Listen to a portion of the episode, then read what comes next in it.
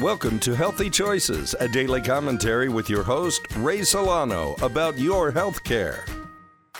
Have you heard of the Bubble Boy? Hello, this is Ray Solano, owner of PD Lab Specialty Pharmacy and host of Healthy Choices XM podcast and radio show. For some of us, we remember the movie or the comic skit on the Seinfeld years ago. But David Vetter was the real life Bubble Boy born in 1971 with severe combined immunodeficiency. Why is this relevant today? It is an example of how critical our innate immune system is to fight off daily exposure to viruses and everyday bacteria.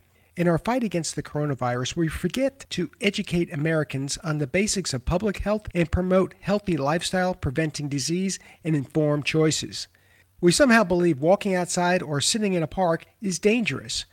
Rather, prevention is the key, not absolute isolation, as we need to continue to strengthen our immunity. Nutrition is a key part of this equation, and deficiency of key nutrients alters our immune responses.